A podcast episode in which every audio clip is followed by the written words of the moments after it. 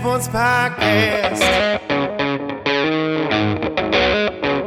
I said, Welcome to, welcome to the Dirty Sports Podcast with Andy Ruther and Joe Prano. Welcome to, welcome to the Dirty Sports Podcast.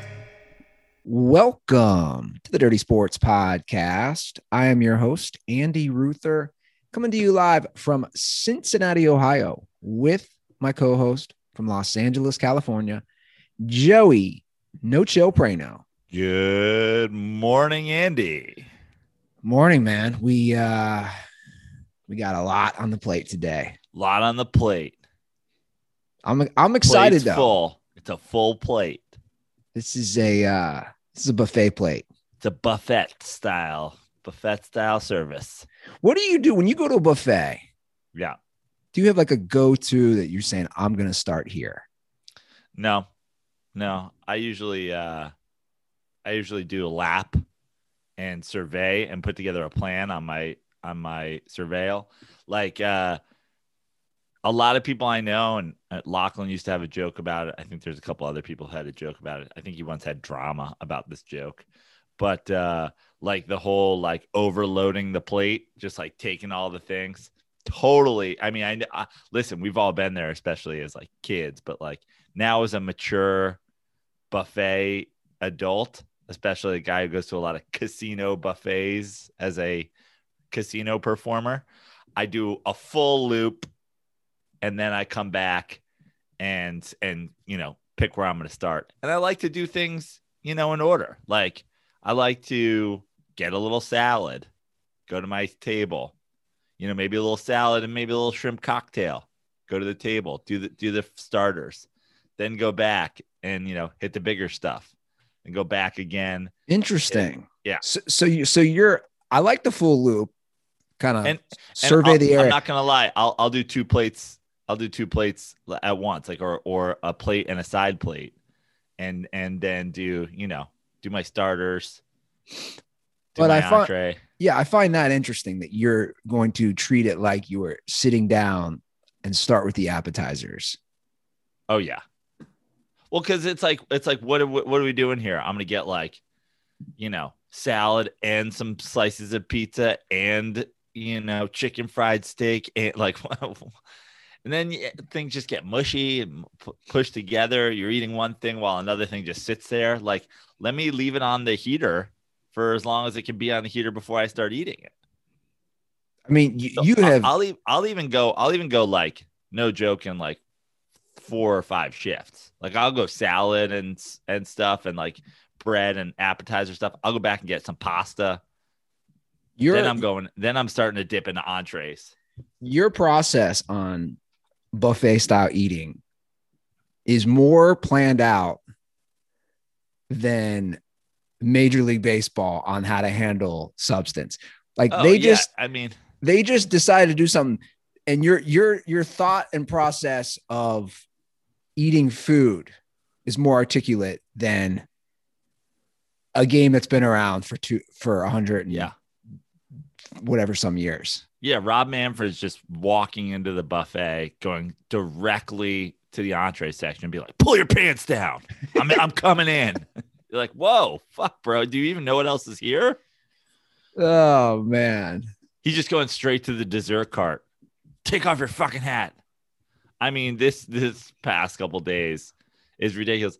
And then, you know, the worst thing about the baseball substance checks, I guess is what we're calling them, foreign substance checkpoints. Rob Manfred, Rob Manfred defends it two oh days Oh my in. god. I, th- I think it's going great so far. I think it's dude. going. You think it's going great? You had a an umpire, or sorry, you had a manager ejected from a game for trying to fight the other team's starting pitcher over it. You have a- at least three major league pitchers derobing in anger in the middle of a field. You have the guy in the Mets last night who has his first big league start. Can you imagine working your entire life to have your first big league start, fighting, struggling, pushing you you you get on a plane, you get on a fucking plane from Syracuse, New York to New York City, the capital of the world. And you fucking make your first big league start, and you're coming off the mound to a standing ovation from one of the best fan bases in baseball. And the umpires are like, Hey, can I take a fucking look at your hat? Middle of your standing ovation, the entire crowd is booing the umpires. What a fucking joke. I think baseball is at that point on par with what's going on in our society where I always say, is this parody or is this reality? And that's what we've entered with baseball, right? Is, is this onion headline a is this an onion headline or is this real news? And but but but that's what I'm saying. Like, think about this. Think about this. I'm going to the game tonight, right? I'm going to the Reds Braves game tonight, and I'm taking a couple young kids, my nephew and niece, and they haven't seen much baseball at all. I'm already planning ahead, Joe, what I'm going to say to them when in the middle of the game there is this TSA slash, you know, DUI checkpoint. What am I saying to them? Why, why is that pitcher? Why are they going into his pants? Why is he taking off his hat in the middle of a game? This is lunacy what we're dealing with. But you talk about the the the blending of parody and reality. We talked about this the other day, and it's been happening for a while now. Shout out to legendary former guest of our show, director David Zucker, who I mean, look at the look at where sports is at with advertising now. I mean, the opening of basketball is is literally just about the over advertising of sports. We, that that like we are we've been in that reality for 10 to 15 years now. Now we have the naked gun scene where they are where they are fucking frisking the pitcher. This is happening. Th- that's a great point. Sergio Romo took his pants off. He stripped his belt down. He he he literally got halfway naked. I was like, "What are you guys talking about? What what is this?" Naked Gun came out in 1988. It was 33 years ago. And here we are doing these strip searches with pitchers. And the delusion of Rob Manfred is just bonkers. Like you said, I'm going to read verbatim what he said for an interview with The Athletic. When asked directly, How do you think the foreign substance crackdown is going? His immediate response was, My view is the first two days have gone very well. What planet does he live on?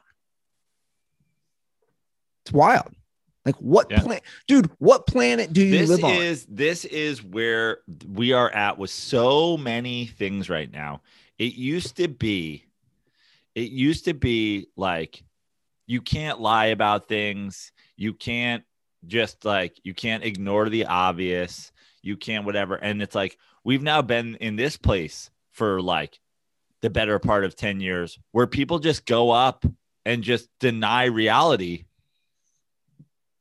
and I mean, listen, we're we're a year removed from our president being like, "COVID's not a thing. It's not real. Have you thought about putting your light light switch on it, putting a light bulb in your body? It's not real." Then he got it. Like, we are at the point now where it's like, what is happening in baseball for the last two days has been an embarrassment. And he literally, and you know, he must have PR people who are just going, just say it's going great. He's like, it's going great loving it, loving all the checks, making sure everybody's clean. well, there's people, there's people like, you know, this is this is talking point social media now, where you know people are arguing about how sports are doing, the ratings. It's like whatever happens, don't ever change. You know, pick an opinion and just stick with it and just be like, nope, that's not true. Remember when you could remember when you got caught in a lie, your life was over if you were a political or public figure or a famous person. You got to call in a lie. That's it. Well, that person's a liar. Now people just straight up lie about things. Rob Manfred's just like, it's going great. It's not going great. It is an abomination. The entire internet is talking about how this is a joke. Yeah. And there's zero accountability. That's my problem. There's that's the through line in all this. There's zero accountability of just saying, yeah, I fucked up. I was wrong. This isn't going great. We have a lot of things that we need to tweak and work on.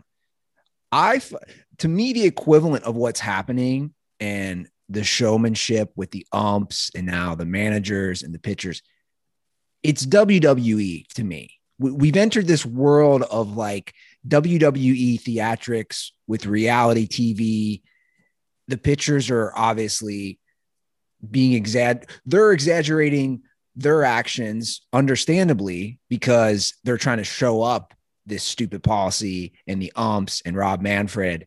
So you combine all those things and you're you're watching a circus.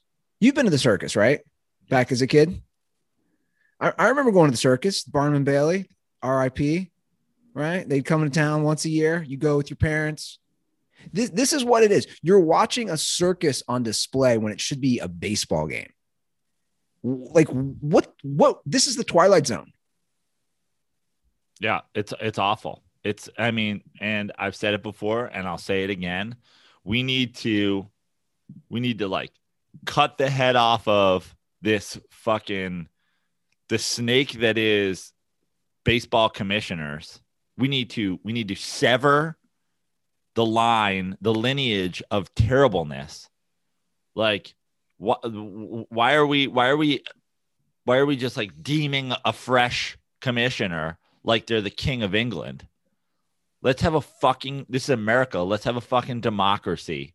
Let's hoist up people who can fucking save the sport because baseball has plenty of problems in terms of drawing a modern day audience. And now you're just everything you do makes it harder and worse. Well, as much as I want to put most of the blame, and I do, on the commissioner, you know, you have to put some on the union. You have to put some on the player. Like you guys are allowing this shit to happen. Just say fuck you. No. What, what are we striking mid baseball season? You could. Baseball strikes. How's that worked? Pe- people are, are hanging by a thread. Baseball is hanging by a thread. If baseball walks away, like there's not that many people who care. Look, man, I I think we played a 60 game regular season last year. I agree. I'm still in favor though. If if they come out to check Max and he says, no, and just walks right past. Like, like I'm just trying to play some situations out. If any of these pitchers just say no and just walk straight to the dugout, so he gets ejected. So then, then, then you have to me even more of a situation that's probably going to get fixed sooner than later. If you have a star pitcher saying, "I'm not doing this. I refuse to do this." But why are we? Why is this even a thing that's happening on the field in front of people. Why why don't like this is the same thing as we're going and I know we're going to talk about instant replay, but it's like why are the same guys in charge? Why don't you just add two fucking guys? Why don't you just add like a a one single baseball like major league baseball appointed fucking checker to every ballpark. It's a local hire. That guy checks Scherzer when he goes out to the mound and that guy checks Scherzer when he comes back into the dugout, and you never fucking see it. And it's just happening in the clubhouse. Guy shows up, little fucking vest, his glasses on, his his you know thing. Sorry, Max. You know, you know, I had to do this, Max. Max, I'm sorry. I'm sorry. You know, I love you. You're great. You're great. I signed up for this job just so I could meet you. But could I, I'm gonna have I'm gonna have to look at your glove and your hat. And then fucking why, why are we having why are we having the most incompetent people on planet Earth? the the most vilified group of people in professional sports. Major League Baseball umpires. We're, by the way, we're adding jobs to the major. We should be taking away jobs because they can't figure out balls and strikes. Yeah, I know. The, the last thing they need is added responsibilities. And they're the worst group of people ever. So you already have a contentious relationship, as we know, like you're saying, between the umps and the pitchers. And now because one of us is one of us just keeps getting better at our job and the other one just keeps getting worse. And now you're adding to that. You're only going to add that friction between those two people by having them check. I agree. You need to have an independent party. But the common thing I see in a lot of these leagues, Joe, and, and you tapped on instant replay, we can get to that is like they're they're run they're just run so inefficiently a lot of them as far as the dynamic it's it's like a lot of the government bureaucracy i would find an equivalent of why can't we just get this shit done? Why why does everything have to be such a elaborate process you, you know I, I tweeted that out when you're watching and let's go into the nba playoffs right when you're watching the last 33 minutes of that suns clippers game which 90 seconds took 33 minutes of real life time. It was insane. It's embarrassing. And it sucks because that was such a great game. That was such a back and forth game and an entertaining game. But it's like I tweeted out there, there's no, there's no one. I don't know where their their head office is, if it's New York or wherever it is, New Jersey, who's checking the real game film. How does the NBA not have a room and I think they do, right? But a room of three or four people that is watching every single little play so that they know basically instantly the right call to make. So when the refs go over to the scorers table, they can say within 90 seconds, it's Suns ball, it's Clippers ball. That was a foul.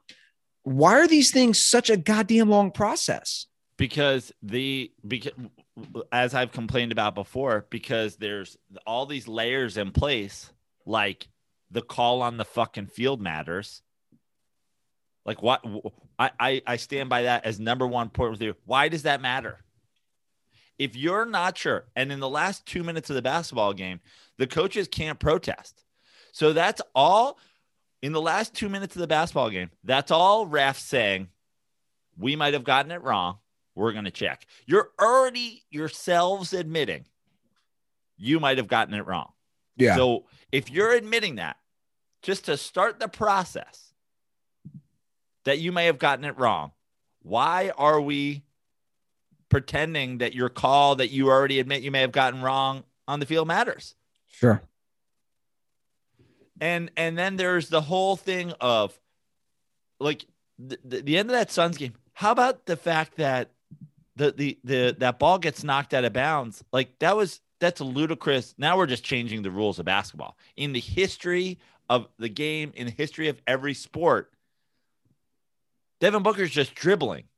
Unless somebody knocks that ball out, it's not going out of bounds. He didn't after the ball was knocked out, he didn't try to corral it and put his hands on it again. Yeah. The idea that you you are shoving a ball out of bounds, but that like technically his hands on it after you shoved is so fucking stupid. It's embarrassing. It's, like, it's, it's it's it's fucking dumb.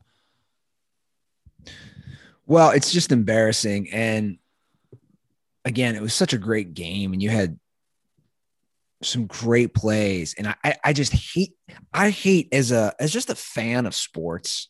But also, you got to remember, Andy, that all that shit during every one of those, they went to commercial. Follow the money. Well, oh, that's the what. la- oh, the last thirty, the last ninety seconds took thirty-three minutes. That's what I've said. That's I've said that all along. I, I I've said that since day one, especially with the NFL, is follow the money. The amount of commercials and the amount of advertising revenue they're making.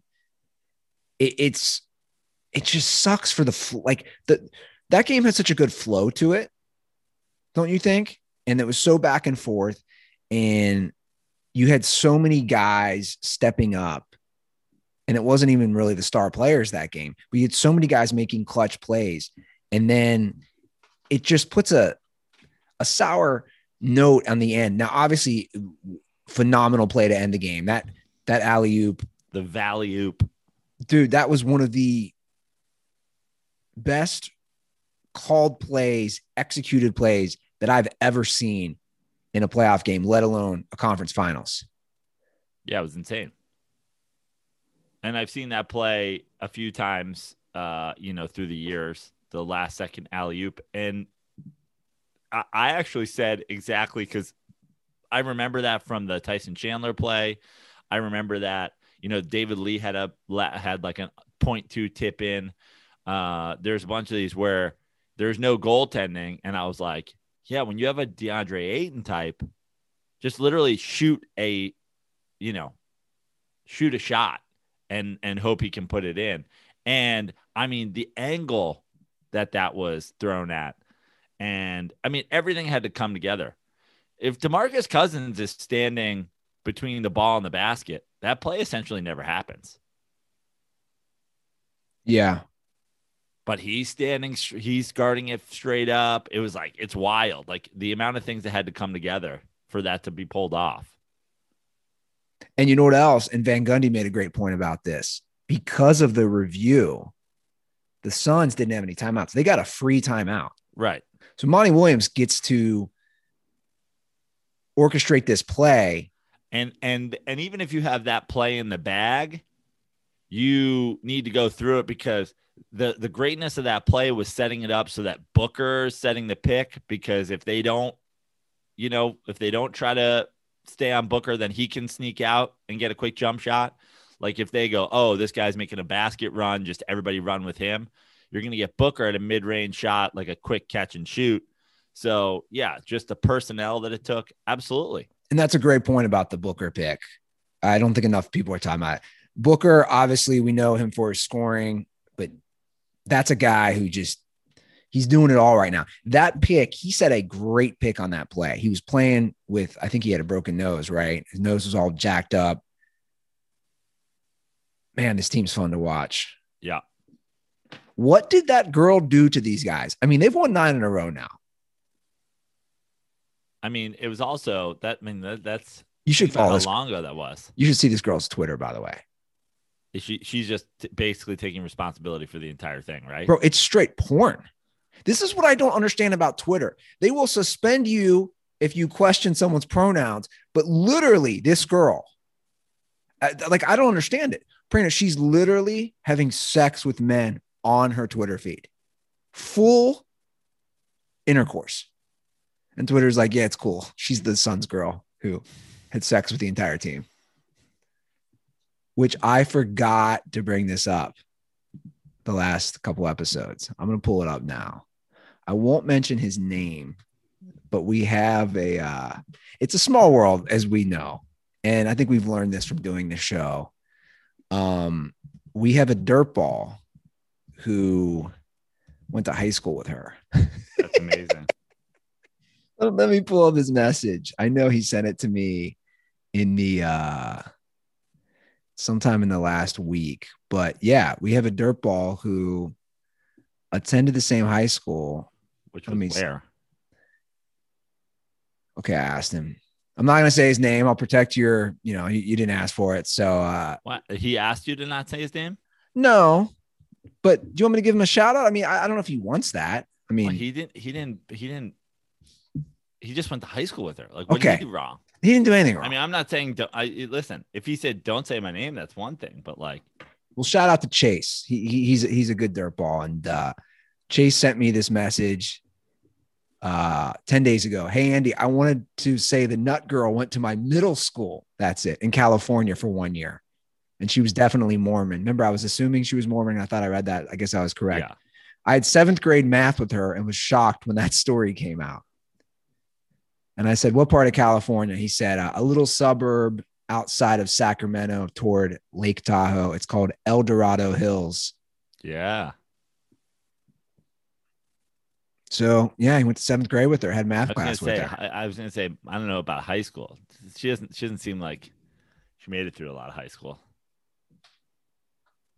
Yeah, she she is uh she's just owning it at this point.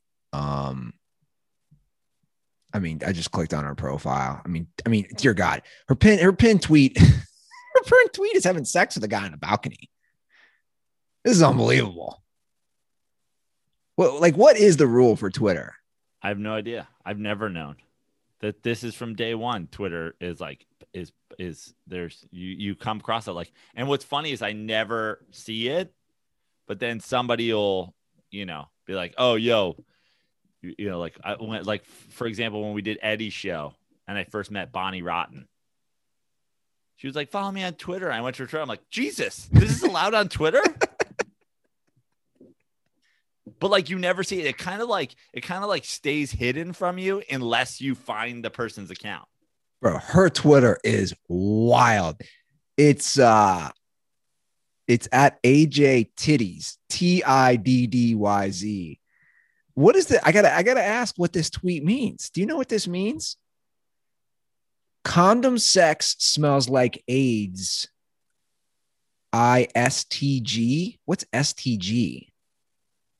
I have no idea. Also, like, honey, you should be wearing condoms. Like, I don't. You're having sex with a lot of dudes. Like, like that's kind of a crazy tweet. Condom sex tastes like AIDS. Okay, I gotta get off. I gotta get off this feed. I'm, Yeah. I'm, I'm closing this out. This is gonna distract me. This is, this is unbelievable. Like, where you at on this one, Jack? I, I don't. By the way, I don't care. I'm not for censorship. For the record, I'm for zero censorship. I think any. I think you should be able to post anything you want. I'm for that. Most jacked up stuff. Let people post it. But we, we kind of have to need an explanation. You know, I don't know. But uh Phoenix, Joe, if they can win with Devin Booker having an off game and no Chris Paul, I think that is a good sign. Well, DeAndre DeAndre Ayton is just uh obviously they've had a lot of guys step up. Payne and Ayton and just but Ayton's really turning out to be a good draft pick, man. I think he just took a minute. Yeah. Well, I mean, listen, it's tough to be a big guy on a shitty team. It's uh, that's that's the bottom line. It's it's easy to. I mean, look at Trae Young right now. It's like it's easy to uh, be on a shitty team and be a guard and still get yours and be like, look at me, I'm good. If we were if we were a good team, I'd be good. It's it's tough to be a big man. You can't you can't bring the ball up yourself. You know. Uh, so uh, listen, the bottom line with all these guys is the, the- how old they are. You know, Yeah. people like the idea of being a bust. Uh, you know, if you're under 25, is essentially ludicrous. Um. So, listen, like it's crazy because, you know, the the top of that draft, I mean, is are, are leading the East and West finals right now. And the Luka pick was the one that were like, that's the sure thing. Luka out and maybe running guys out of town. And the guys that they were like, how do you not take Luka over this guy? Like, how do you trade your pick and and and go Trae Young? How do you go Ayton over Luka? It's like, well, here we are. Yeah. So that that draft was just I'll do real quick the top 10 in order. DeAndre Ayton, Marvin Bagley, Luka, Jaren Jackson, Trae Young, Mo Bamba, Wendell Carter, Collin Sexton, Kevin Knox, and Mikal Bridges. I mean, Bagley's definitely gonna, you know, Bagley was the question mark even there the whole time, but uh I guess you know, obviously it's still too early to call anybody a bust, but the Kings are a disastrous team. Yeah, man, it is crazy. Just the the young guys who have really just taken the league over. I mean, what like what Trae Young is doing for his first playoffs. He's undefeated now in game ones. His first conference finals. I had no, no clue he would be this good. I, I like, I, I wasn't sold on him at all, but he is phenomenal. Yeah. I mean, they're they're they have a very modern NBA offense and they have a guy who's perfect for running it, which is like you see at the end of that game, you're you're running the pick and roll at the top. If if a guy's range is 30 feet, like it, it's it's essentially impossible, especially a guy can get the ball off that quick. It's essentially impossible to stop him from shooting. Now, then it becomes a question of is he making his shots? He's very he's a very streaky shooter. Um, but the the one thing about Trae Young, he definitely isn't going to get, you know, he isn't going to get put off shooting because he misses a couple. He he's not he's not losing confidence. He could miss a thousand shots in a row. He's not losing confidence, and you like that. You love that in the guy. So you know, he you you can push him in one direction, you can try to fight through and and bother him, but essentially with a with range that deep and a release that quick, you can't stop him from shooting. And when you overcompensate and and desperately try to stop him from shooting, uh, then he's going to work everybody else in. Or if you see like at the end of that game when you know Collins was out on the deep pick and roll and he wasn't even setting picks for him because they were so worried about getting caught behind a picks that that you know they were jumping to their side. It it doesn't help you. Now you're just kind of playing into it. So I actually think that you know the strategy and the Bucks are going to have to figure this out really quick is like you've got to go with that let him get his attitude. This like we're going to be so aggressive that we try to stop Trae Young isn't going to help you because he can just go further away. He's just a oh, he, he makes it like he's going to go through this pick and roll, but he's not.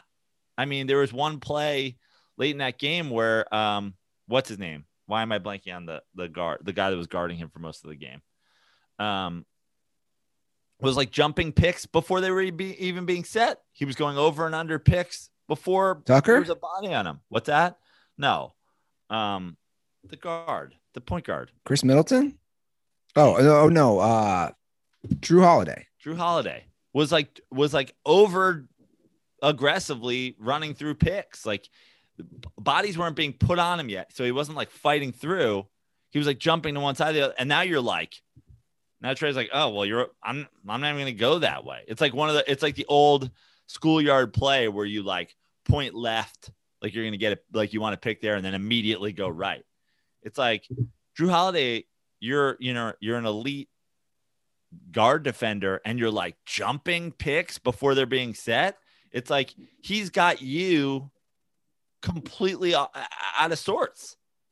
You need, I think that the best strategy is you need to be like, listen, we've got to we've got to play it more calm as opposed to aggressive, and just in in in essence, like keep him in front of you, make him make a ton of long shots, let him get his. If he if he wants to score fifty, all from five feet behind the the arc, well, what are we supposed to do?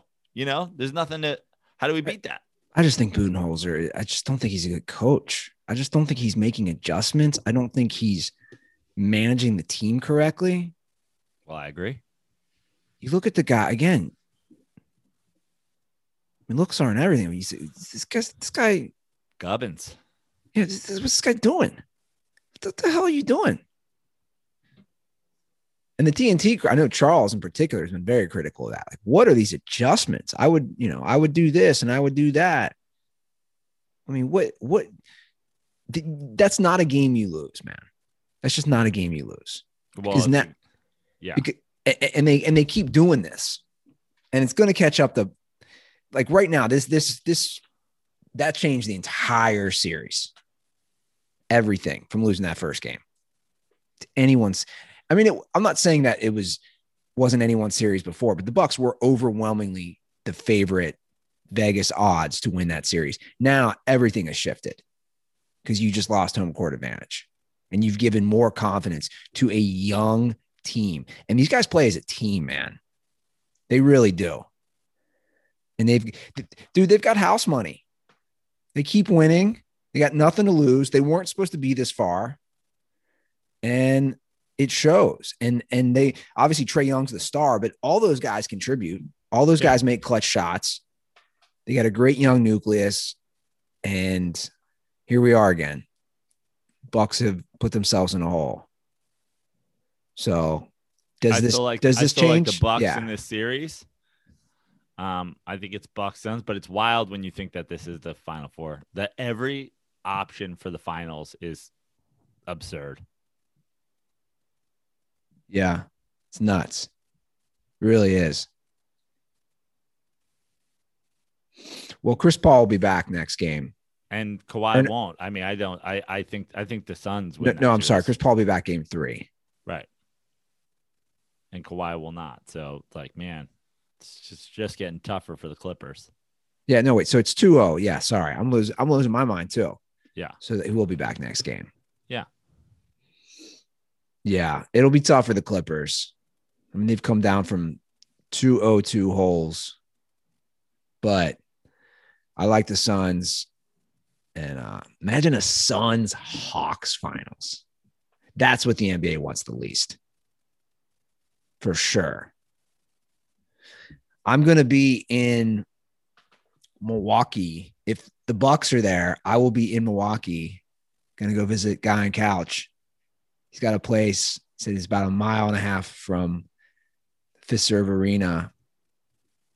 Now they You'll wouldn't have, what during the NBA finals. yeah, they wouldn't. They would not have a home game. I'm going to catch some Reds Brewers, but I'm excited because that'll be fun. And uh, I've never been to Milwaukee, and one of the things I'm going to have to do, Joe, as you like- know, I don't know. I don't know what uh, I don't know what your timing is, but it seems like why don't you just stay long enough to go to a finals game if if it's happening? well, I'm going for the Reds Brewers series, Right. so it- wouldn't be. It, it would be slated. uh, Looking at the schedule, it would be, I think, the first couple games of the finals. And again, they wouldn't in in any scenario they would not have a home game because both the Suns and the Clippers had better records in the regular Right. season. So, but what I definitely plan on doing is taking a visit to the Miller Brewer Company, right? Go go uh You gonna go on a tour? I have to, right? I think you absolutely have to. I'm wearing my Miller Lite tie dye shirt right now. I get so many compliments on this shirt. What a great what shirt. what a great what a great company. What a Yeah. great American institution. Well, well, that's that's another reason I want to go is I've never been, and I know you know they've been great with us, and we've enjoyed our partnership with them. And uh, you know, guy on couch told me he said, "So, dude, everyone's drinking Miller Lites around." He, he said the vibe is great by the lake. Everybody gets together, friends. You know, they watch. wh- wh- What's that? What's that area called where they view the games outside? Isn't there an no area in. Milwaukee? I have no idea. I've never been to Milwaukee. but there's an area where, where where they're all gathering to watch the Buck games, and uh, I'm excited. I'm excited to uh, check out a new city, and I know the Miller Lites will be flowing that weekend, and everybody will be enjoying some some nice summer in Milwaukee. And uh, everybody listening, you guys should do this too. You should get together with friends, family, have some grill outs, and uh, get yourself some Miller Lite. It's been a light beer with great taste since 1975. Such an easy choice. So next time you're getting beer with friends, make it Miller time.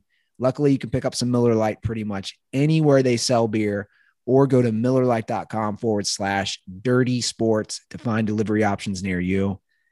Celebrate responsibly. Miller Brewing Company, Milwaukee, Wisconsin, 96 calories and 3.2 carbs per 12 ounces. You know, we got another uh I forget, I'm gonna pull up whose name it was. We got it, we got a message yesterday from Tyler Kemmerer, first time at Comerica with the official beer of Fix Your Life and Dirty Sports. And I gotta say, uh, I was thinking about it after after I received that. I was like replied to him and whatever, and then was walking around my apartment. I was like, you know what? As far as my legacy goes, just knowing that we've inspired people to go out to ballparks, to go out on lakes, to go out on golf courses, to go out on boats, to do whatever. Just take a moment to enjoy the fact that they're drinking a Miller Lite. Take a picture of it, send it to us. Like it's it's good. It's a good thing. You know, there's you know, you can you look back on a lot of things like inspiring, you know, the young adults of America to embrace how how fantastic Miller Lite is. It's a good legacy. It's a good legacy. I'm not gonna lie. About It's not a legacy. lot. It's not a lot. It's not a lot. It's not like doing a lot, but like I think the like how this continues to like grow and like I think that this is just like the spark that'll lead to a lot of great things from from our younger generation. Just them Yeah. appreciating the, the the golden pilsner, appreciating life, taking a moment to say, "Hey, look at this. It's not. It's all all this stuff that's going on in the world, but here I am at a ballpark with a Miller Lite. It's pretty good. It's pretty good. It's about legacy, yo. It's about legacy, yo. Oh wow. That's what I said. Yeah, yeah. Thank you, Kellen Winslow Jr. Uh, enjoy prison. I sometimes forget he was on our show. I sometimes forget. Somebody asked me yesterday, "Oh, who were some of the athletes you've had on your show?" And, literally, he didn't even come to mind. Like yeah. it's it's like I've almost canceled him in my mind that we had a multiple time convicted rapist as a guest. What's a worst post DS uh like what worst post DS crime? Uh Kellen Winslow turning into a serial rapist of the elderly and the homeless. Or Brian Scalabrine telling us 11 times in the episode that he's going to give us slides and then ghosting us. Dude, we didn't even ask you for fucking Mamba slides. But you kept saying that oh, you were going to Oh, Scal. he just kept bringing it up. He was Yeah. like pushing his stuff on. It's like, bro, I got to get you guys some of these, some of these, some of these, and then just disappeared. Not only that, he was going to host a comedy event show with us in Boston. Oh yeah, He was talking it up. I mean the classic. We got we got we got White Mamba. Oh yeah. Still love him though. But you're right. That's a great callback. The slides. I totally forgot about this. I gotta get you guys some of these slides. I was like, I didn't even ask for these slides. He's like, no, no, no, dude, you get them. Like after the show, he's like measuring my feet. Yeah, probably, probably like a thirteen. dude, we had like a four hour long conversation with him. I know. Like we we had like we're like, yo, great episode. Thanks for doing. Nothing. Full ghost. He blocked our numbers the second he walked out. we literally had two hours off air with Scalabrine. I'm just saying, like the the the that's sociopathic behavior on the level of raping the elderly. No, I'm Just not gonna go. like, I'm not gonna go that far, but hey, just being but- like so whatever, and then just being like, the second he walks out, calling his assistant, being like, "Don't ever let those guys ever get in touch with me." We're The like, thing- what? You're so nice. the thing about yeah, he was so nice. He was great. The thing about Kellen Winslow Jr., I think he was doing all that stuff. You know, he was, While we were doing, like, yeah. and also way before. Yeah. So that's crazy that he had to like mix us into his schedule. God, what a He's like, What I'm a- gonna have to do it in the early afternoon, guys, before it gets dark. It gets pretty busy when it gets dark around here. Teenagers start hitchhiking. I shouldn't laugh, but I am. Okay. I have an update on what STG means Okay. thanks to the comment section in YouTube. Swear to God. Are we okay? I mean, it goes back to Lachlan's joke. Guys, can we just write stuff out? Like, like, I'm sorry, I'm gonna be the old head. I'll just do it real quick. I'm gonna be the old head. You like some things need some things like acronyms are fine, but like, do we need an a, a swear to God acronym? What is the purpose of that? Is it for people who don't want to like swear to God? Like, is it is that like her Mormonism coming through? She's like, I could never type swear to God, but I can type STG. Like, do we need an acronym for it? That'd be Like, funny. we're not we're not walking around all day being like the National Basketball Association. We last night we watched the National Basketball Association. Time to transition to the National Basketball Association. No, acronyms are worth having, yeah. but STG. Did anybody did anybody need that? And it's just too close to STD. It's too close. It's also too close to STP. You know, like I was like Stone Temple Pilots. Is that what she's talking about? By the way, that would be really funny if she didn't want to offend God. And then the next post is her like deep throating a Jamaican dude. I mean, I'm not. Yeah. Wild. Like, like, like, I don't know. I'm but- like, I'm like, I'm, uh, I, I'm spinning, I'm spinning SpongeBob over here. But I do Yeah, agree. I, I guess, I, guess, I agree on the acronym. Like, like, like, like guess if your weird God exists, Zil- he probably would Zillennials. What, what are they called? What, what's after millennials? yeah, Gen Z, Zoomers. Like, you guys got to get it under control. I don't know what age group that is anymore. Um, but you guys got to get it under control with this. Just write shit out. I, I would be curious to see. I bet ki- I bet kids are the worst writers nowadays. I would I would love part of me is like become a high school English teacher just so you can eviscerate these kids with red ink. Be like, what are you? Did you just put STG in a five paragraph composition essay? No. F. That'd be a funny sketch. The teacher who comes in and he's like the enforcer. Anyway, I'm I'm going off my head. Let's finish some NBA stuff real quick and then we'll move on. So, two new hirings, Joe. Rick Carlisle was hired, today by the Pacers. He goes back to uh, his first job there. And uh, am I going to pronounce this wrong? Yes. Ime Aduka, how's it pronounced? Sure. Has I, been I, don't, I, don't know the answer. Ime Aduka has been Ime, Imi, Aduka, Udoka. I don't fucking know. He has been hired by the Celtics. And as we know from Jason uh, William or Jay Williams, he's the first black coach in Boston Celtics history. Meanwhile, Jason Williams, who murdered his driver, is like, whoa, whoa, whoa, whoa, whoa. I didn't tweet that shit. I don't want to be known as the guy who forgot the six black coaches for the Celtics. Dude, Leave this me, is leave me leave me alone. I'm the I'm just the guy who shot my driver. this is what I do want to talk about. This Meanwhile, is white chocolate's like, bro, I'm not either of these people. white chocolate. Uh, he was fun to watch, dude. This is an all-time Twitter move. I do want to discuss this. I like. I don't care about the sports stuff. Cool. Like these are some new hirings. Whatever. We have to discuss that. Jay Williams tweeted out after the hiring. Again, Boston has had Boston has had the most black head coaches in NBA history. He tweeted out. He quote tweeted Woj yesterday and said, "The first head coach of color for the Celtics, and even more importantly, he is one talented individual who has paid his dues." Deletes the tweet after he just gets roasted on Twitter. I mean, they've had six black head coaches. Six. Like I said, the most in NBA history. They just had Doc Rivers not even long Yeah. ago. He follows it up. This is an all time move.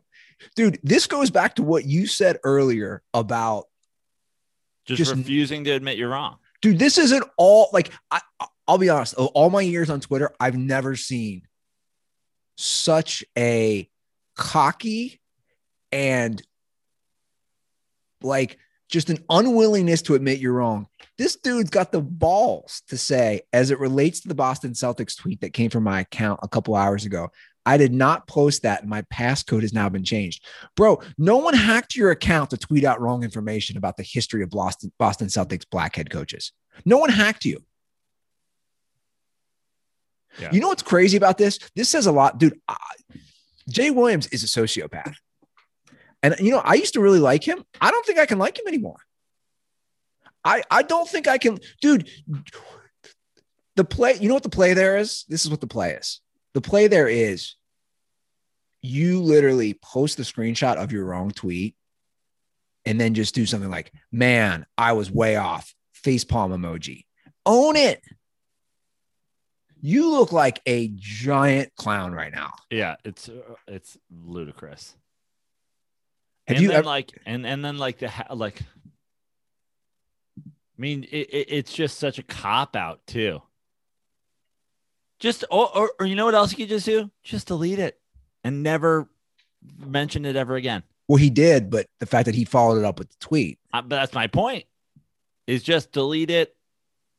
Pretend you never see the mentions. Ignore it. Just ignore it. You fucked up. Ignore it. It wouldn't have been a story except you followed up with like, "Oh, you're you were hacked." Clearly, look, two things happened. Either he wrote it, which I think there's a good chance he didn't. Why did who's running? There's Jay Williams doesn't have somebody running his social media and writing tweets for him, You don't think? You don't think there's some No. intern at ESPN? Really? dude. E- ESPN has fired everybody. You think you think you now you think in the, they've got to get rid of Kenny Mayne for money, but every single personality has somebody who's in charge of their Twitter. Okay. It's a fair point. That's a fair point. I think ESPN is the lowest paid analysts that they can hire these days, and three guys doing like one man band shit, running everything. So you think you think Jay Williams definitely wrote it? Yeah, I think Jay Williams definitely wrote it. What if And- what if former ESPN employee Paul Pierce was getting back the guy who took over for all the NBA stuff? About that conspiracy. Huh? Well, Paul Pierce had access to Jay Williams' account. Paul Pierce shit himself in public and then took a wheelchair. I'm Like uh, he's, he's not fucking Ethan Hunt. But I, I will have to say, in the uh, history of Twitter, the backtracking, th- this or Just- lack of, Just fucking just delete it and and and take your L yeah, and just never ever ever reference it. yeah. I like personally, I like to own it. I like to just do the quote, don't delete it. Like, man, I was way off or I was wrong. You know, I mean, we could, we should pull up clips of what I was saying about Trae Young. I, I, could not have been more wrong. I know, I remember distinctly doing an episode with Tug around uh, March Madness, being like, oh, this guy's great, but he's not going to have a career in the NBA. Like, he'll be like an average player. Way off, way off. Okay, last NBA news Alex Caruso. Wait, are we are we- I know you did the hires. You don't the Carlisle hire not interesting, not worth talking about. I mean, you. I don't have enough to say on it. What do you think? I, th- you know, I think he's getting uh, a lot of people are kind of questioning. There's a lot of jobs open. I think a lot of people are questioning that the, you know, you're sitting, you're you're you're jumping at an Indiana job when there's, and I actually think I I love the move for Indiana. I love the move for Carlisle. He stays under the radar, same as he was. He has a chance to build a team from, you know, from nothing. It's like it's a great, it's a great situation to be in for him. Like you know, with these coaches, he has a ring. Like, what's his goal? You know what I mean? Like, rings are not something you like come by very easily. I think that there's just as much of a chance that he wins a ring with eventually with the Pacers as he does eventually with the Mavs, as eventually he does with the Celtics. Like, I don't necessarily think. Let me look at the the NBA final, the conference finals right now are Hawks, Bucks, Suns, Clippers. I, you know, unless his plan is to uh you know go to the Lakers and up you know like steal Frank Vogel's job and draw Luka in there to win a championship next year like I love it, it it's it's long-term stability because they can trust him and they can trust him to build a team from the ground up. I actually love this hire for everybody involved and I'm a Rick Carlisle fan so good for Rick Carlisle I hate the Pacers but like you know, good for him and good for them. Yeah. What about the hire with the uh, Celtics? Well, that's that's fine. I mean, obviously Brad Stevens has, you know, he's trying to put his stamp on something. I thought for sure that that was the Carlisle spot. So when they when they went, you know, when they didn't go Carlisle, then sure, whatever, you know, I don't know anything about you know th- the the third guy on the Brooklyn bench, but like I'm sure Brad Stevens does. Yeah. and uh you know he's trying to put his stamp on it and that's fine. And and yeah i don't like sure great good for them. I think the interesting spots that are left and you know people are saying is like oh what happens in dallas? Obviously carlisle is not going back to dallas but you have the luka situation. And then you have the the portland gig which is you know the the dame lillard essentially whoever's going to coach dame lillard and you know, I was saying yesterday, um, I could see I could see the Becky Hammon Mavs hire because they had so much terrible female PR lately. And then also, obviously, there's this quant behind the scenes that's running everything. So they can bring Becky Hammon in on a PR tip and have her be the Dave Roberts, where some quant is really calling all the shots and she's just kind of the, you know, figurehead. So that solves a lot of problems. And then, of course, I, you know, I'm looking for a book to take my bet right now, just in case it happens. I want to, I want to bet Dame Lillard MVP as soon as I possibly can, because that those odds are going to fall in half if they hire D'Antoni to be the fucking. I mean, Lillard, the Lillard D'Antoni pairing would be. I mean, I, you think does he immediately become like one to two MVP favorite? I don't know. I don't know how. I don't know how that stuff works. It would increase for sure. Yeah. Who's been a who? Who, who do you had MVP? Nash, Harden. Nash, Harden, and he, and obviously responsible for Linsanity, which is essentially the equivalent of turning Jeremy Lin into the MVP, turning a guy who never played a minute in the NBA into, you know, somebody who has four documentaries made about his 15 game stretch.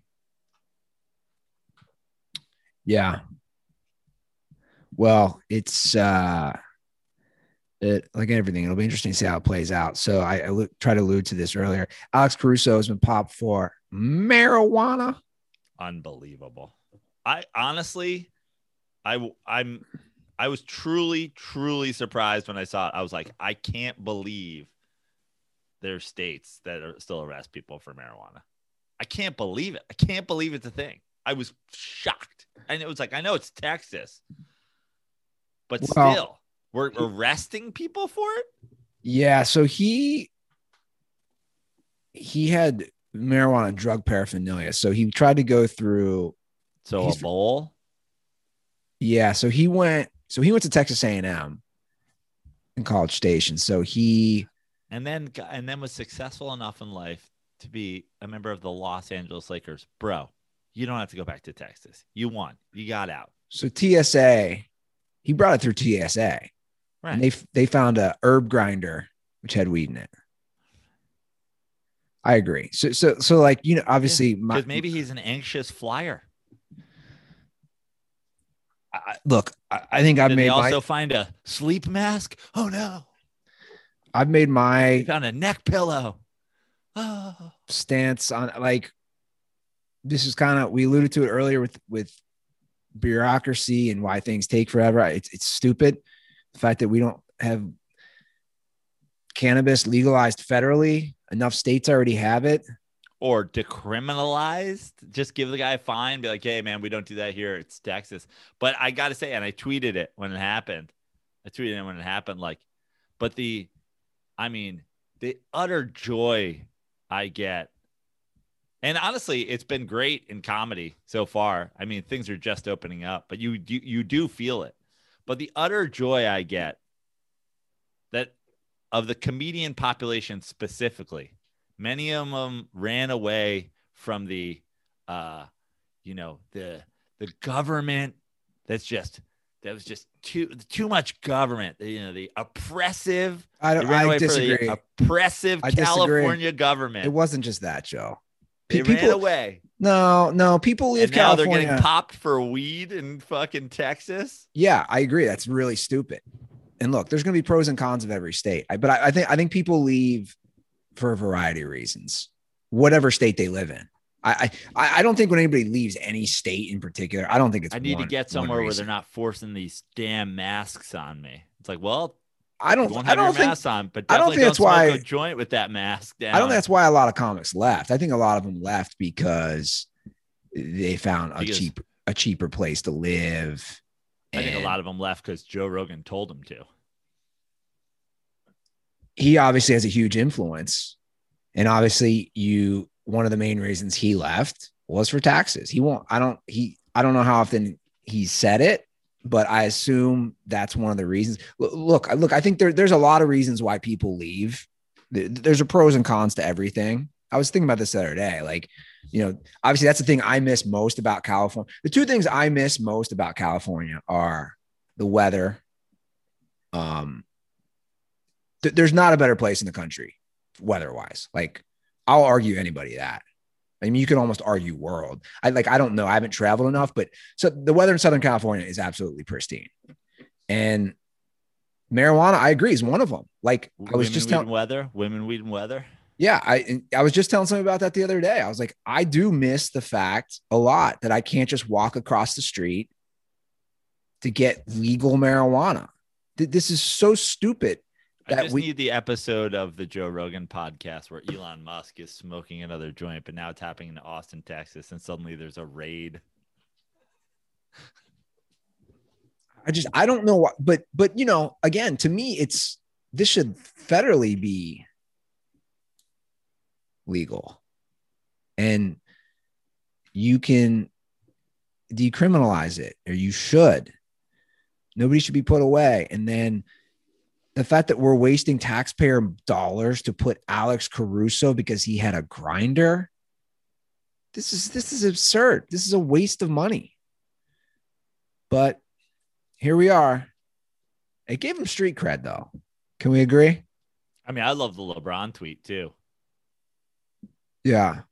The straight cash, homie. You love it. Yeah. Alex Caruso, come back here, buddy. You're a fucking hero in Los Angeles. You're the the dunking bald Laker. You're the white dunking bald Laker. Bro, come smoke weed with me anytime. Is he a free agent? Somebody somebody needs to fuck so one of these LA weed companies needs to make the Alex Caruso. Needs, needs to make like the headband OG, which I think might even already be a fucking weed. But like I, I need to I all in like somebody needs to go all in on getting Caruso his own fucking strain. He's a free agent. Well, sign in California, dog. Yeah. I mean, LeBron's already tweeting straight cash on me, getting him out. He's not even technically his teammate. So you love to see it. You're Alex Caruso, you're you know, like, you know, you know what I'd love to see. LeBron wants me back. I'm back. Imagine, you know what I want to see is a podcast with Alex Caruso and former teammate who we know loves the weed, J.R. Smith. Yeah. That would be a good podcast. Alex Caruso and J.R. Smith. I, I honestly, I think Alex Caruso just on this, the street cred he has this alone. I think you should just do the Alex Caruso experience. Out here in California, smoking weed with celebs. Yeah. I, I mean, if we know if we know one thing, it's that bald white men can have successful podcasts. well, the good thing is I'm, I'm my hair is receding, so there's a chance. so you're saying there's a chance. By the way, I have to honor, I had to honor Britney today wearing my Britney Spears shirt. Have to just throw that out there since the free Britney movement is in full force. And uh this is free already. What's that? Yeah, I, I didn't follow the whole thing. I mean, I saw some of the quotes from it and saw some of the claims she made and whatever, but like it, it's a wild story. Did you watch the documentary? Like No, I still I still haven't watched. I gotta watch it. It is a wild story. it's just wild that it's even a thing. Like, what? Britney Spears. When Britney Spears gets released, I want her and Alex Caruso to be the next fucking celebrity celebrity couple. Have a podcast, smoke B- a bunch of weed. The B and A podcast, A and B. yeah, I like it. Her Instagram's pretty wild, bro. She's definitely got some stuff going on up here, Oh, but she's crazy for but- sure. but- But, she's but- also been she's al- she's also a she's Yeah. also a teen superstar who's been saying. locked in her home for that's what I'm saying. Go beyond like she's been, you know, since she's we like were 11 locked. or We were locked in the house for a year. Everybody went crazy. Britney's been been locked in the locked house for 14 years. 14 years. I mean, maybe that's maybe that's as long as that. How's it? What's it called? Conservatorship. Conservatorship. Yeah. Conservatorship. She's been a star since she's like 12, going Yeah. back to Mickey Mouse Club. I don't know how you're not completely fucked up if you're a child star. I Like mean, most of them are. that's what I'm saying. Like I I can't imagine that whole psychological process. It's got to just jack you up. Like if you become big at that age. I think about like if like again, I was so stupid. I was so dumb. I was I'm still dumb, but like I was so dumb at like 15, 14. If you threw money my way, I'd be more of an idiot. Well, we do have some calls to get to today. But before we do that, we had some big NFL news this week, Joe. Did we? We did. Raiders Oh, defensive course. end How did not leave with this? Carl Nassib has become the first openly gay NFL player Well, Michael Sam was the first openly gay NFL player, right? on, on a roster. On a roster. Um, Now Michael Sam was obviously drafted, so he As was a on. junior. Yeah, so he was on a roster.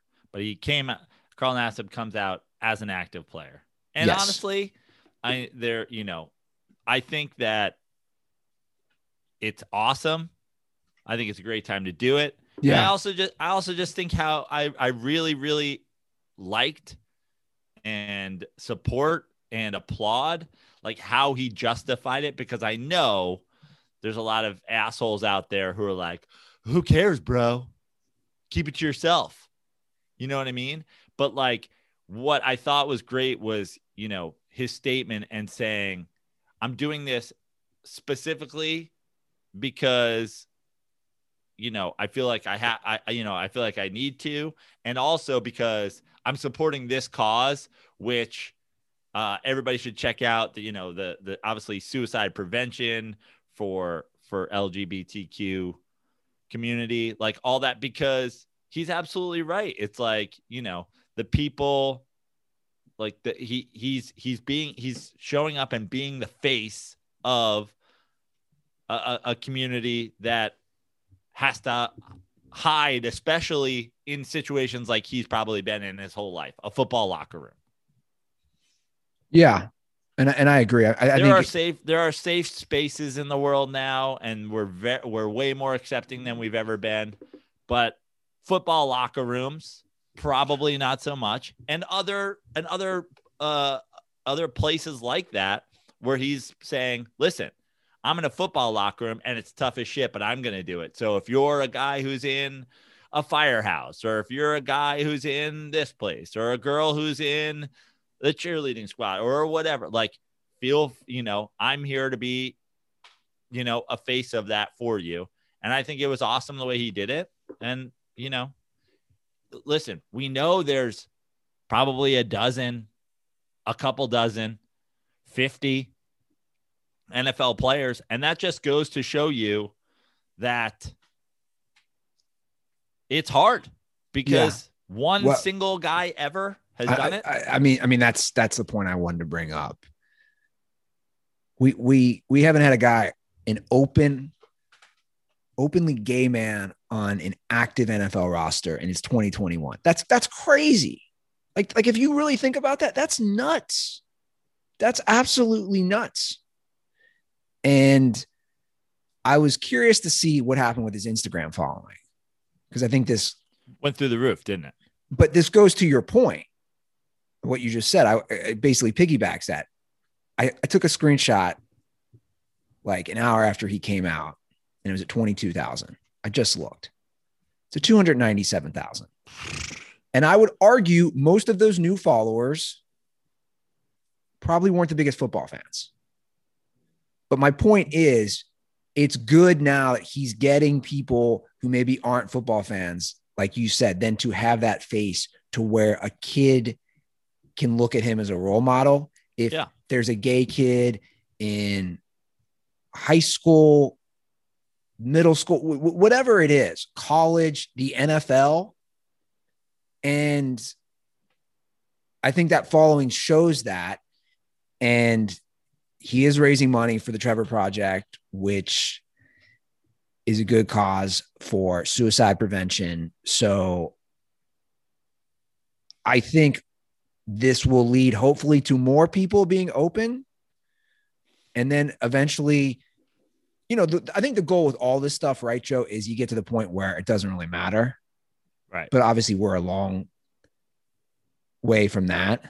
But but like look at other But industries. these things do absolutely have a snowball effect. No, they do. But that's that's what Absolutely I'm saying. Like, look at other industries. When somebody comes out as gay in the music or entertainment or comedy, like you don't really think much of it, do you? Like, I don't. If somebody's like, "Hey, I'm gay," everyone's like, "Cool." But like football and baseball and Yeah, uh, basketball, well, it's a sport sports in general. It's a big sure. deal because Yeah, no one's does. doing it. Yeah. And no one's doing it because they don't feel like it's a safe place to do it. And, you know, it takes, you know, it started with Michael Sam, Nassib. You've got, you know, um, uh, uh, the, the, guy that was on the Nets. Collins, You know, yeah. Jer- uh, uh, Jason Collins. Um, like, you, you got to start somewhere. You got to get, get the ball rolling, and those guys for sure did. But Nassib doing it while he's active and being like, I'm not worried about how this, you know, I'm, well, first of all, I'm sure he is worried, but you know, saying I am going to take whatever comes with this in my locker room, on the field, whatever. It's, I think it's great. And uh, and again, I think it, I think immediately going to the Trevor project and immediately going all that. Not that you need to justify coming out during Pride Month and whatever, but just like going on to, and immediately having that as part of your thing to me, I think is just makes it that much more powerful. And it also, it also immediately shuts the door on anybody who's like, well, oh, well, you know, uh, uh don't make it about you. and say Yeah. straight that don't make it about you. Why? Why do you need Yeah. to do this? Why are you? Oh, this is just for press. This is just for whatever. It's like, well, no, he's actually doing it for a cause. Sure. In addition to coming out, Yeah. And for people who watch Hard Knocks, and we watch it every year, you and I, and we break it down on this show, you should be familiar with Carl Nassib. He was one of my favorite guys on the Brown season. And to be honest, one, compound interest. yeah, he was he was one of the most memorable, I, I would argue, in the last four or five years on like if you asked me certain players who aren't stars, he was one that stood out. I, I've sure. I've always enjoyed that when he's explaining to the guys in the locker room about compound interest and investing their money. And obviously that turned into a meme that was so funny. And he's breaking it down on the dry erase board. Dude, he was great on that season. And he has a great story because he was a walk on at Penn State. He didn't even have a scholarship. He became the Big Ten Defensive Player of the Year from a walk on to being drafted in the NFL to, you know, being a starter slash contributing player off and on his whole career. So he's had a good career and you know he comes from a good bloodline. His brother was the backup on your Giants for a minute, Ryan Nassib. and also just staying with the, uh just staying with the, you know, the gay uh stereotype of like, look at him, he's he he's well dressed. He's he's worrying about compound interest. He's not gonna, you know, he doesn't have to worry about like kids and all this stuff. Like this guy, he's just, you know, he's every cosmopolitan gay man I know. It's like, yeah, I got a ton of money. I got I got a fucking my, my apartment's beautiful. This guy's probably gonna have a well decorated fucking Vegas pad stocked with stuff because of his compound interest investments. A Couple What- small dogs. what's interesting. I'm the biggest. I'm getting a Carl Nassib jersey. what's interesting about Carl Nassib is now he's come out as the first openly gay player on Jon Gruden's roster. And. Jon Gruden loves talking about grinders, which I'm like, yeah, th- this this could be an interesting. Does does Jon Gruden know that one of his players is gay and that Grindr is a gay dating app? Does he know that when he's been meanwhile, saying, meanwhile, just Alex Caruso just hearing grinders, got his hands up. He's like, I'm not even in Texas anymore. I don't have a grinder. Stop it. I'm back in California where the oppressive government will let me have my grinder. lots of grinder discussions? But I, uh, yeah, I think it's great, and I think that you know it, it is interesting. The the Raiders, like he plays for the Raiders, You love it. You fucking love it. so yeah. I but but but but you know what though? It it was I don't know. Maybe I'm wrong on this. I, I I think it even shows how far everything has come. That it was news, but it wasn't, dude. Like Michael Sam news was insane. That was 2014. Like that was such big news. My point is, I think we've come as far along as accepting. Don't you agree? Like it was news for a good 24 hours, but it was like, cool, he's gay. Yeah. Because I think we've just become way more accepting as people. Do you agree with that? Sure.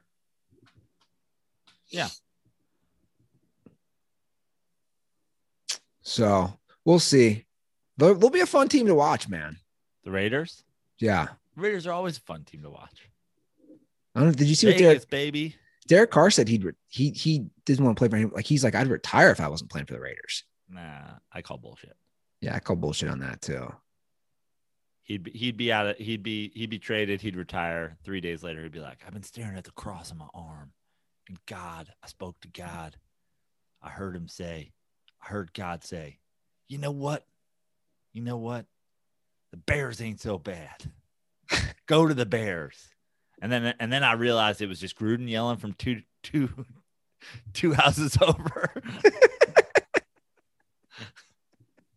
God was speaking to me. So we have some calls. I'll get to a few calls quickly. 310 359 8365 is the hotline. Thanks for everybody who called. Also, thanks for all the updated podcast reviews. I have DM'd a lot of you guys on your Instagram and Twitter feeds. I'm sending out two beer koozies to anybody who drops a podcast review, as we always do, and those will be sent out this week. So if you want to update an old one, if you want some more koozies, or you haven't left a review before, or if you know somebody who's got an Apple phone because you don't have an iPhone, steal their phone, drop a review, leave your Twitter or Instagram handle, and I will reach out to you and get those koozies to you in the mail. Our first call today is from a uh, throwback, old dirtball buddy of ours, McKay Parker, who got us those great seats during the Astros Yeah. game. Yeah. Down in Houston, Texas. So McKay messaged me and he said, Can I leave a longer call if I make a donation to Joe's charities and promoting End Can? I said, Of course. So he made a little donation That's the awesome. char- charity that your that your friend is is running. And I said, Yeah, of course. A good cause. You can leave a And long child call. abuse and neglect. Yeah, end can. So this is his call, leaving that donation, and then he's left a little longer call. McKay, Houston, Texas. This summer, from the producers of Mac Never Paid His Debts and Prano 2020. From Academy Award winning director Martin Scorsese. President Joe Prano, Vice President Bill Walton, and Secretary of Education Andy Ruther take on the biggest challenge yet the homeless tent community of Venice Beach. Starring Justin Bieber as Andy Ruther, Tom Selleck as Joe Prano, Tug Coker as Bill Walton, Academy Award winner playing the Foreign Affairs Associate, Maddie Goldberg, Academy Ken Award winner. Jeong as the, as the Wonder Yoshi, and Tom Arnold and Johnny Knoxville as leaders of the tent community. Soundtrack by the Wu Tang Clan. Uh, I'll let you guys decide the title of the movie and some of the female the female roles. Um, uh, it was fun uh, signing up for the NCAN run uh, coming up and the catering can be done by Miller Lite. That's the end of, end of the shoot. Uh, everybody wants to enjoy a great tasting Miller Lite. Stay dirty and have a great day. What a call right there, Joe. What What, a a call. call. I love Tom Arnold and Johnny Knoxville as the head of the tent community. and Matt and Maddie Goldberg is the Academy Award winner Maddie Goldberg, the head of foreign affairs. Interesting I just, choice. just got back from Sweden to see how they were handling the homeless community there. Listen, I know this isn't my jurisdiction because I'm the foreign thing, but have we thought about taking all of our homeless people on Venice Beach and having my sister buy them all houses? You know what I love about it? Yeah. He's got Justin Bieber playing. Like, does he think I look like, dude, I'm almost 40? I love. I, by the way, I love that too. It's like you and I are three years apart, and he cast two people that are forty years apart. He's like twenty-three-year-old Justin Bieber will be playing Andy Ruther. Seventy-one-year-old Tom Selleck will be playing Joe Prano. And Tug Coker is Bill Walton. Yeah, you love it. There's some drama going on there, huh? In Venice. I, they're Yeah. trying to recall the local Venice councilman, Bonin. I just was hanging out in Venice for the first time. I went to Hinano, had a Hinano burger the other day. I have I have had moments of like I've had moments of uh missing Venice recently. And then I went to Venice and I was like, nah, not quite yet. I'm good. I'm Hinano burger. There's just like a lady outside. It's like, I want a fucking burger. I'm like, yeah, yeah, okay. I'll see you later. Yeah. Well, fucking burger while you're in there. I'll eat your face. what crazy homeless person? Yeah. And then also all of what like I, I I'm I'm a fan of the uh I'm a fan of the outdoor dining, you know, Sure. but uh It's great. it- all of Washington is covered. So it's like I don't know where any of these people are parking. yeah. Literally every parking spot on Washington is gone. That's you know, that's an interesting ship that's changed forever. Even even out here, I was I was driving through, there's a good little seafood restaurant by me. And I drove the other day and I'm like, oh, they're still they're still taking over that parking lot. Interesting. Like once you gave those spots up, they're not getting it back. You know what crushes me though? C and O is done forever, isn't it? I have no idea. But it looked pretty done. Oh, man, That's a tough one for me. That was my favorite. I mean, it is, dude. That was my favorite restaurant in LA. I, I gave more money to that place and I, I had some great times. That was like that was like my spot I go to with my mom. Every time she visited, we'd go there at least once. I'd take family there. I'd take dates there. That was my spot, man. The garlic knots, they sing to you. That's amore. I mean, I know they have one down the street. Yeah. It's, it's not the same. They are done. It's the uh, forever CNO is basically the Venice was the Venice Beach equivalent of like an Olive Garden. And you No, you no, leaned- that is that's so dis- hard. that's disrespectful. dude. Like I'm honestly offended by that. I'm a little offended by that. That's that's dis. How many times did you eat there, Like three or four times. dude? The food was great. The ambiance was great. Drew and I used to we used to always joke that we had dates there. That was our spot with him and literally, literally. Now that I think about it, that was my spot with my mom. That was my spot with my gay best friend. That was my spot with girls. That's my spot with everybody. And and the fact that you're uh, comparing it to Olive Garden, I said the Venice Beach equivalent of Olive Garden.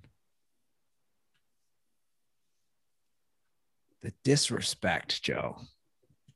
They're like, "Welcome to CNO. When you're here, that's amore." You're like, "Wait a second, what is this?" I went there once with Walt. My, the first time my parents came to visit me, I took Walt and Joanne there. I said, "Let me get you dinner." And my dad goes, "Jeez, you see what they're trying to charge?" I'm like, "Dad, we're in LA. It's not even that expensive." He's like, "See what they're trying to charge for a pasta dish?" I'm like, "Yeah, 25 bucks. That's normal." Also, it's gonna come in a vat. It's literally all you can eat, Walt. Yeah. He was not having it. Okay.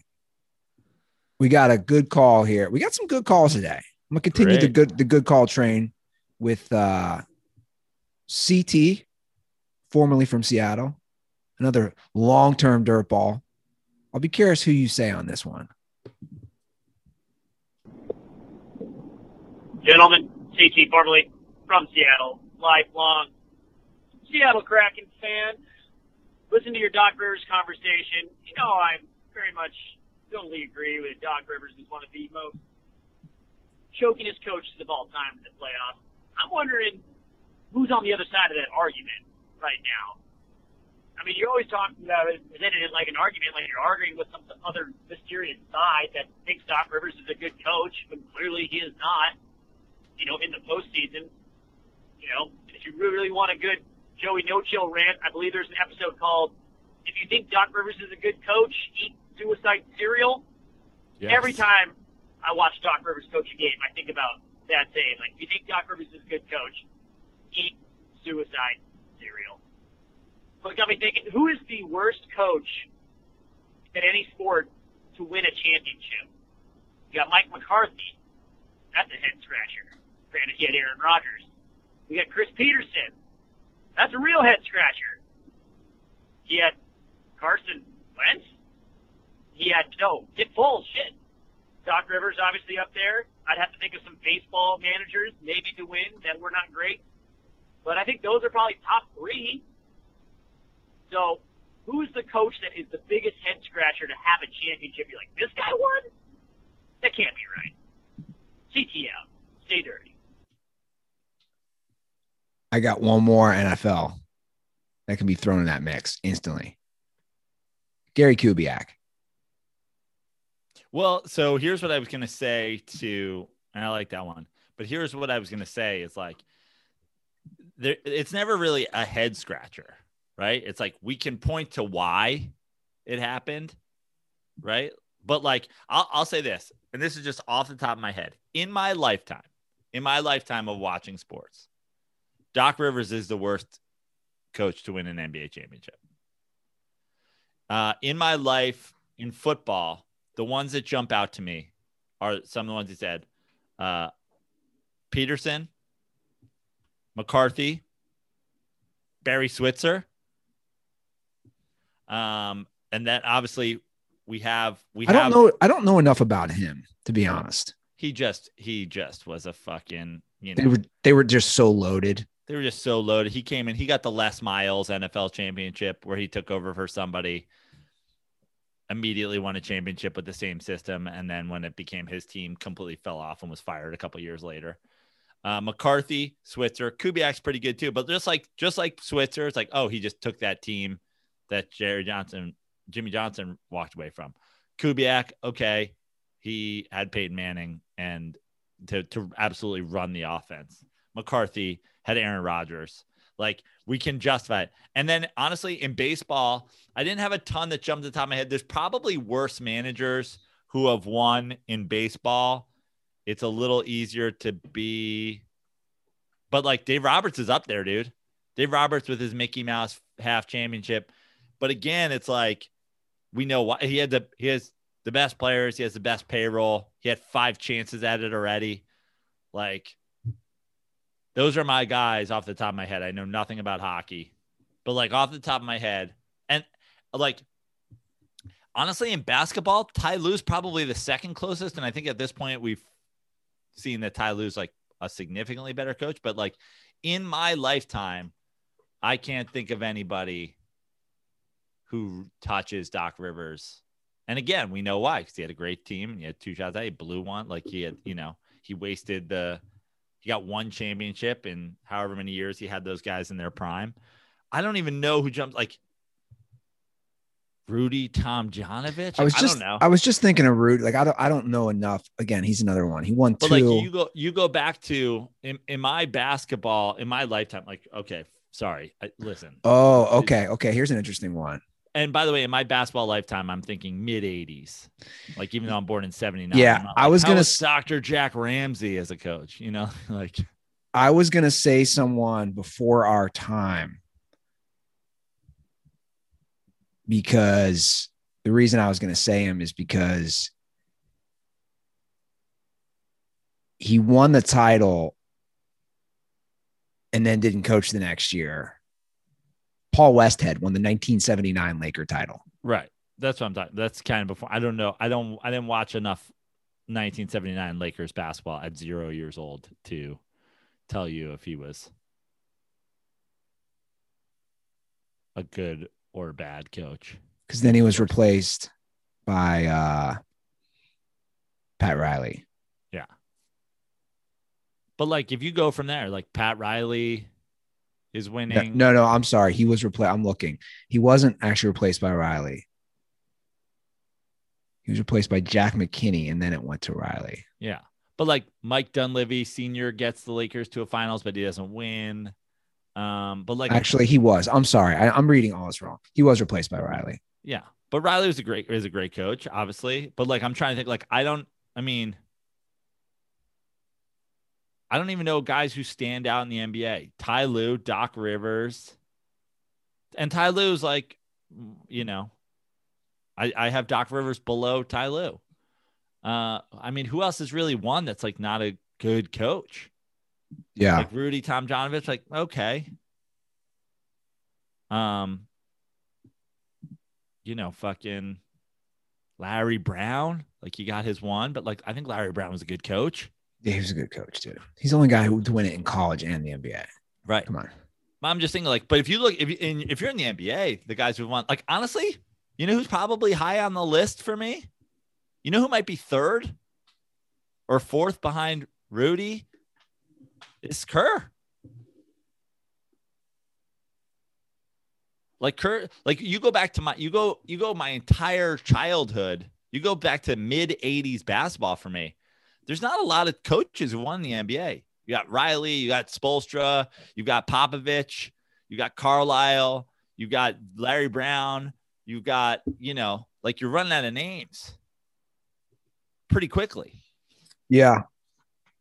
Um, in the NFL, another one, like, you know, I'm going McCarthy,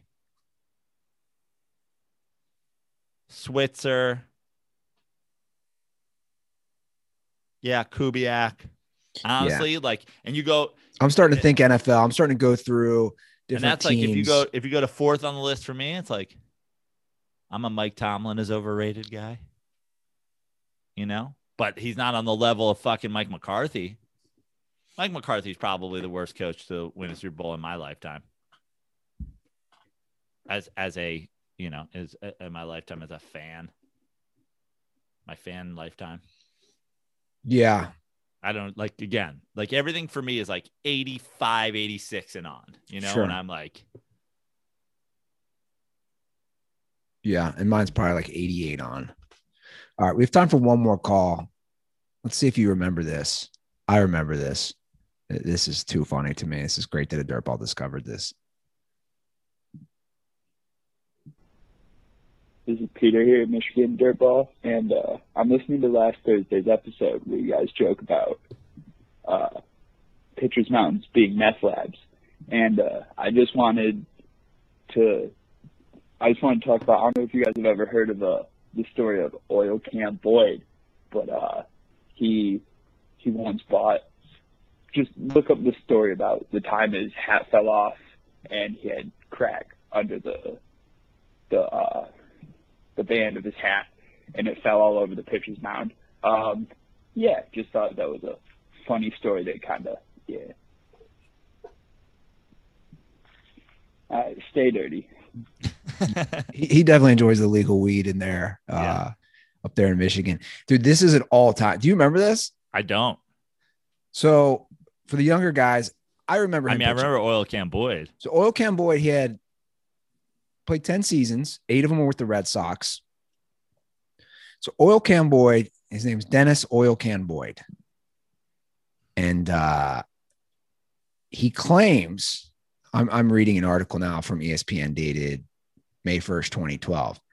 Oil Can Boyd claims that he used crack cocaine every day of the 1986 season with the Red Sox, including I, I have heard that uh, I, I, you know, I had somebody who was a clubby in the Yankees locker room who told me that they, that that Tim Raines said he slid head first to not break crack vials in his back pocket. Yeah, yeah, yeah. I mean, I mean, I don't think people realize now, like we're talking about Major League Baseball and substance. Like, I don't think people realize how big a problem the cocaine and the crack and the drugs. And, and we've already heard stories like Darryl Strawberry was banging women mid game in Mets clubhouse. Like this shit is, dude, the 80s. Can we just talk about how wild the 80s was Yeah. just in America? 80s was wild. People were out of control. Listen to this story. So he claims he smoked crack cocaine every single day of the 86 season. And as a reminder to everybody, that's the infamous Mets Red Sox World Series. You know, the Red Sox mm-hmm. made it to the World Series, and Old Boy was a good pitcher. So in an interview, he says one day in Oakland, he smoked in the clubhouse before one of his starts. And then he had the drugs tucked under his cap while on the mound.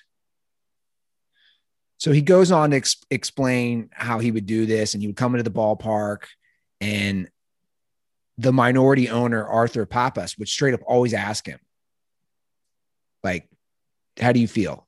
Did you do any drugs last night?" And he said, "I was always honest," and I'd say, "Yeah," and so they would never give me a drug test. they would go around it or somebody else would like it's not like how it is now somebody else would pee Yeah. and uh so according to this story on may 11th 1986 in oakland he smoked crack before taking the mound and he says i get to the ballpark all the players are in the field you know talking batting practice and everything and i walk in the clubhouse and i got my pipe with me I can remember going and locking myself up in the bathroom and smoking some dope right there at the ballpark. I was afraid that they would know that the clubhouse manager had smelled it. He was going to tell on me. So I got rid of it. I had it under the bib of my cap inside the crease inside of the cap. And when I was warming up the ball game, third or fourth inning, it fell off my head. And I guess when it fell off, he noticed there was there's some crack on the field. So he said, I, I, you know, I forgot that I Jay had Williams to is like, "What? This isn't my hat. This is how did why, why is somebody else's hat on me? This must be somebody else's crack hat." So he goes on. I was in the locker room and I wasn't looking, and somebody put their crack hat in my locker and took my not crack hat and put it in their locker, and now I'm just on the field with a crack hat on. They're like, Jay Williams, do you think anybody believes this? He's like, why wouldn't people believe this? Somebody stole my hat and gave me a crack hat. It's So- very believable. So he says, I forgot that there was dope under my hat. And I guess he had a violent pitching style and his hat falls off, right? So my hat falls off and I look onto the ground and I'm like, damn, there's little rocks everywhere, man. so I play it off as I'm walking back from the mound. I pick up dirt when I was really picking up crack and smashing it into the ground. Dude, this is nuts. Mid game, he's got crack underneath his helmet, flies off. He's picking up, you know, acting like the pitchers when they pick up dirt. And no, he's trying to break up the crack rocks and kind of spread them over the field. Legend. Old oil can. you don't get a nickname like oil can. And for the record, in 1986, when he claimed he smoked crack before every game, that was his career high with 16 wins and a 3.78 ERA. Yeah. Legend. I love it. Great call. Thank you for that.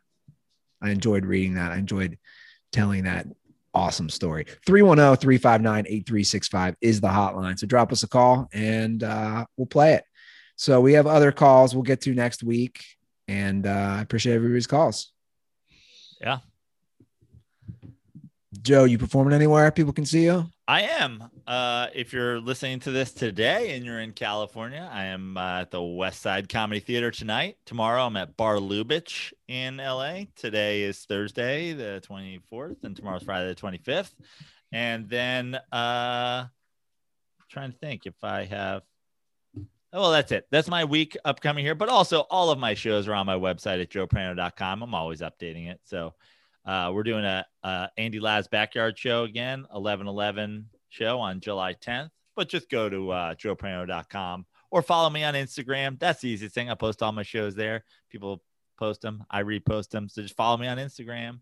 Shout out to our boy Carl Kyle Aronofsky, number one New Jersey dirtball, who I noticed the other day followed me on like seven burners. So shout out to uh, Kyle, always there for me when I ask for something.